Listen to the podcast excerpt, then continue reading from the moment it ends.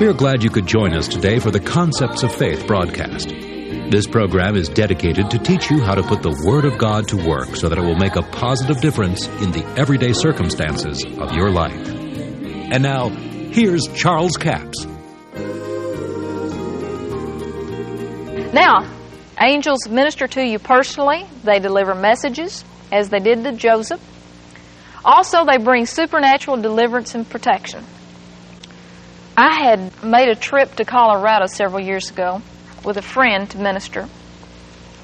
And we were staying about 15 miles out of town with another friend.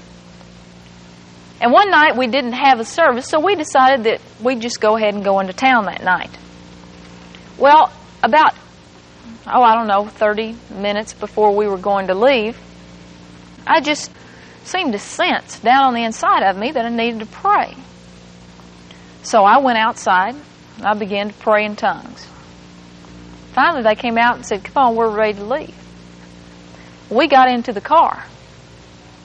And we began to drive into town. By this time, it was dark.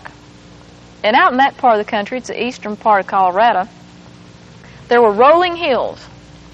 And there weren't any night lights. It was dark, pitch, pitch dark night. As we drove along, we came over a hill, and as we started down the other side, we were doing 55, maybe 60 miles an hour. And all of a sudden, the headlights of our car picked up. Now, you can't see them very far at night, but there was a herd of black Angus steers standing in the middle of the highway. No way to avoid them. Well, I tell you, we didn't have hardly have time to stop because we they were we were so close before we saw them. The girl slammed on her brakes. I began to pray in tongues. One of the other girls was praying in tongues and saying the name of Jesus. And the honest truth, as we sat in that car and as we plowed into those the, into that steer that we hit, all three of us in the front seat, we slid forward. Unfortunately, we did not have our seat belts fastened. We should have. But we slid forward slowly in the seat until our knees touched the dash. It felt as if we were completely surrounded by pillows. None of us were injured. The car was totaled. When we came to a halt, the first thing that came out of my mouth was, Oh, praise God, hallelujah, thank you, Jesus, we are delivered. And we were miraculously delivered. Well, if you have the Word of God in your spirit, then in times where there's terrible problems or tragedy, the Word will come out. Wisdom from God will come out. And the first thing that came to me is that we've got to get out of this car immediately because it knocked all the headlights, taillights, everything was out. So I said, We've got to get out of the car. There was one door that would open. So we got out. And I said, I think that we need to let the traffic that's coming know about this. So I sent the other two girls down to one end of the road, about a half mile, and I went up the other end about a half mile. And the car was parked right across the road, blocking both lanes. So as I was standing up there, I saw a pickup truck pull up and stop where the girls were about a half mile, and so I could see the shadow and outline of the car. At the same time, I heard an 18 wheeler coming. And he was not moving slow, he was moving fast. I said, Oh God, you've got to do something. He's not going to be able to stop. I looked toward where the 18 wheeler was coming, and I looked back toward the car. As I looked toward the car, I could see the outline, and I saw a man, look like a man, walk around to the front of where the car was parked. I saw him lean over, bend over the hood. And he leaned over the hood and he began to do something. And all of a sudden, one headlight came on, the one that was good. I saw a tail light come on. Then, of all things, the dome light lit up the entire inside of the car. I wouldn't have thought of that. The emergency flasher came on. I said, Praise God. Those girls are so smart. How did they do that? Well, the 18 wheeler missed the car, went off in the ditch around it. I went back down there. I said, Girls, how in the world did you think to even turn the dome lights on the car? And how, what did you do? They looked at me. Their eyes got big and they said, We thought you did that. I said, I didn't do that. Did that man with you do anything? No. He was sitting in his truck talking to us. I knew then that the form that I had seen at that car was an angel sent to supernaturally deliver us out of trouble. That angel, no doubt, had been with us, had protected us in the car wreck. And then when it looked like that more disaster was going to take place, that angel, whatever he did, he did it right. But he supernaturally delivered us out of that situation. The Word of God says in Psalm 34, the angel of the Lord encampeth round about those who fear the Lord. And I believe that, and I confess that. And we can be confident in this that as we declare God's Word daily, I don't mean just declare one or two things, but I mean as we begin to speak from the innermost part of our being and declare that we dwell in the secret place of the Most High God, that we abide under the shadow of the Almighty, whose power no foe can withstand. No weapon formed against me shall prosper, for my righteousness is of the Lord. And the angel of the Lord encamps round about me because I believe in God, and he delivers me. For with long life will he satisfy me and show me his salvation.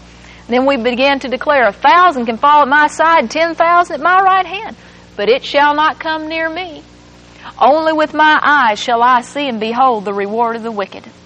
You say, Well, I know some people that are Christians and they've had tragedy strike. Why were their angels not working for them? I don't know. I wonder what they were saying. I wonder if they confessed and declared God's Word. You see, if we take the Word of God and give voice to it, Psalm 103 says that the angels hearken to the voice of God's Word. Now, obviously, we have to give God's Word voice.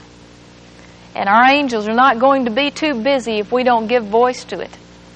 And if we're continually speaking things that are negative and things that are not in line with the Word of God, I know people, and I don't know why I'm bringing this up, but I think there's someone that needs to hear this.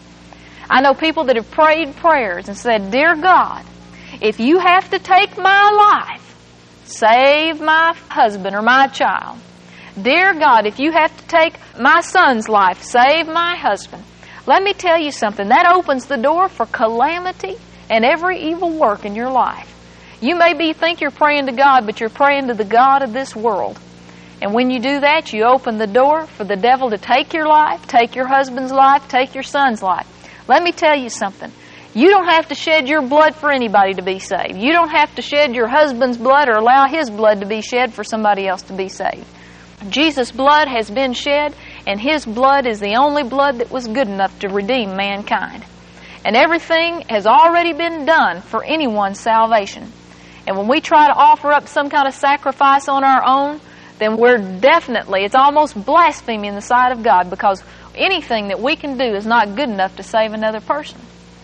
So that might answer some of your questions. You know, people pray, Lord, send your angels and protect me, but then pray a prayer like, Lord, if you have to take my life to bless this world or bless somebody else, then take it. When you pray those prayers, you've opened yourself up for deception by the devil and opened yourself up to tragedy. And we need to be careful what spirit we're listening to. You know, the enemy can come in subtle ways to steal the Word of God and the protection that we have in God's Word. I know an individual whose husband was taken because as he prayed, a voice told him, and he thought it was the voice of God. A voice spoke to him and said, You're going to die. You're going to die. You better get things ready. You're going to die. Well, the Word of God says, With long life I'll satisfy you. This man was only 20 years old, 19 or 20 years old. Well, he believed this. He received that deceptive lie of the devil into his heart and believed it would happen, and certainly it did. Within a couple of weeks, he was dead. You say, what happened to his angels?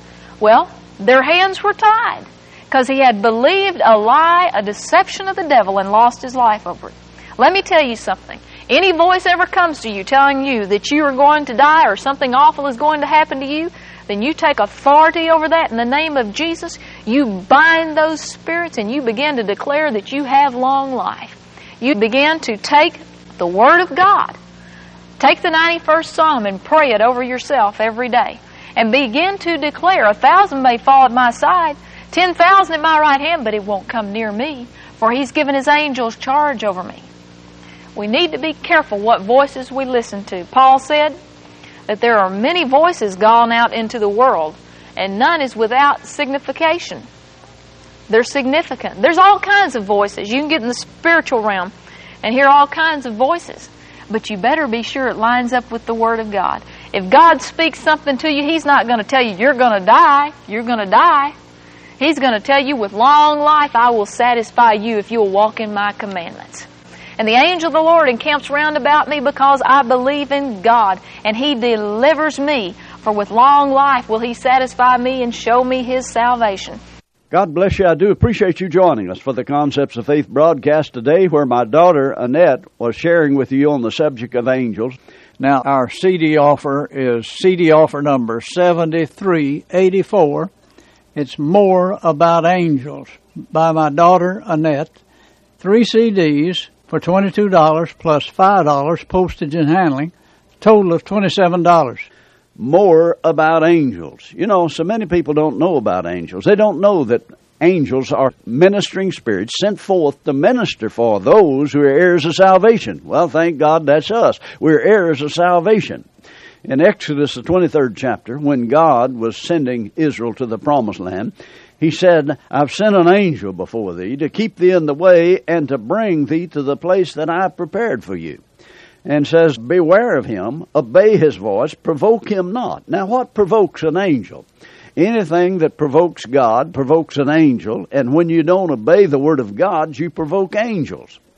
Now, this angel was the angel of the Lord assigned to them to keep them in the way and bring them to the place that God had prepared, the promised land, in other words.